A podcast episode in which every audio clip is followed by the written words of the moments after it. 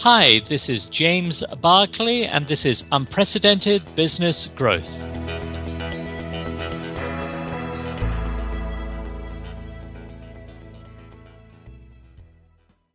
Welcome. We're talking about managing government affairs and political risks in a high growth market. My observation is that there's about 75% failure rate of growth strategies in mid to large organizations.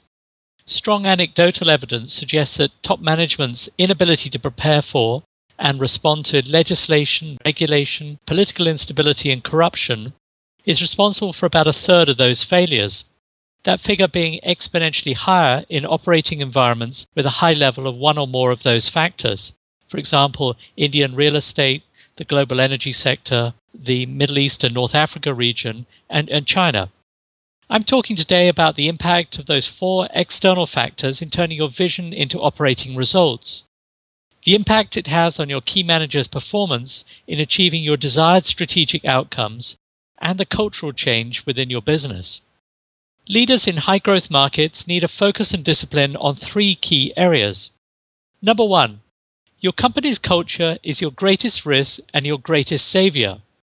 By culture, I'm referring to the values or belief system that governs your people's behavior. When top management in a high growth market visibly ignore or pay lip service to the importance of its external relationships with legislators, regulators, politicians, and corrupt practices, they shouldn't be surprised when middle managers behave in the same manner.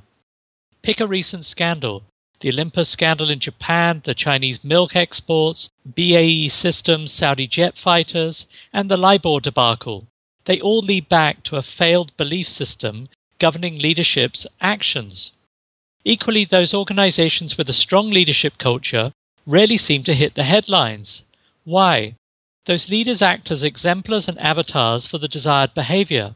They cultivate external relationships in the belief that they can influence or prevent change derailing the growth strategy, or in the worst case, readily prepare the business to respond to change or an instant or crisis. They take the subject seriously, creating accountability at all levels of the organization.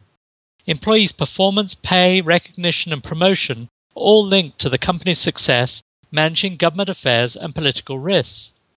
My second point is key people in a high growth markets must maintain a political, not just a commercial mindset. The greater the amount of legislation, regulation, political instability, and potential corruption in your given market, the greater weighting you should apply to your selection criteria within your company, the training and development, technology, recognition and reward, accountability, and evaluation of their performance.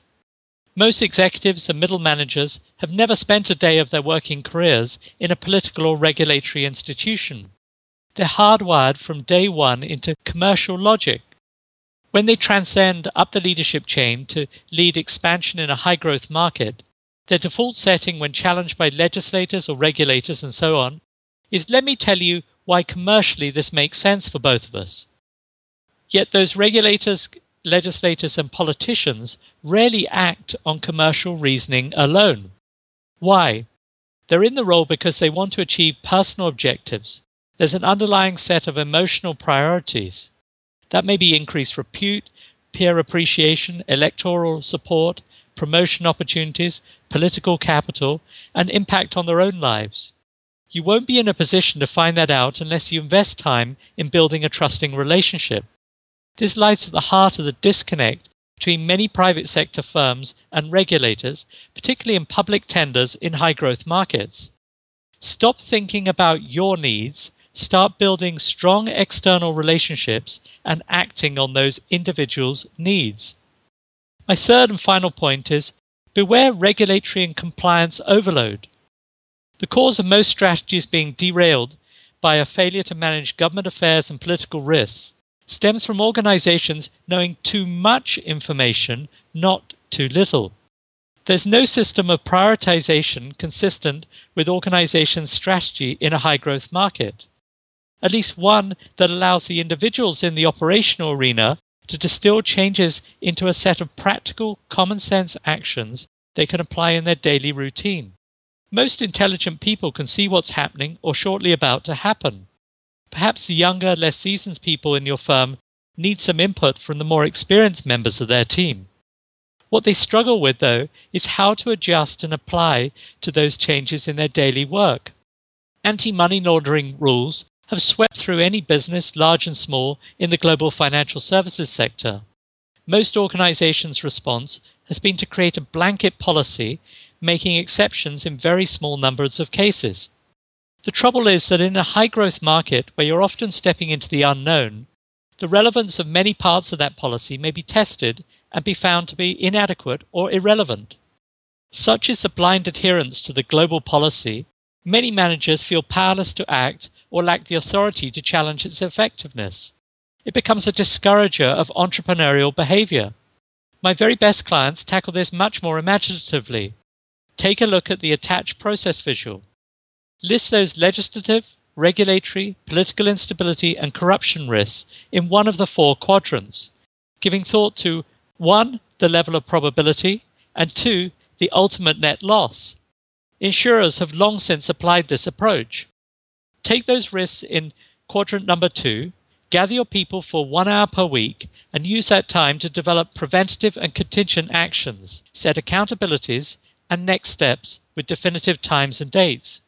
When you're done with those risks, move on to number one quadrant and do the same. You're now focused on a strategic government affairs and political risk plan in support of profitable growth, not tactical issues that do little to protect the business and waste a lot of time and money. High growth businesses naturally threaten and provoke the old order. Leaders of those businesses must realize that they're a magnet for political and regulatory attention.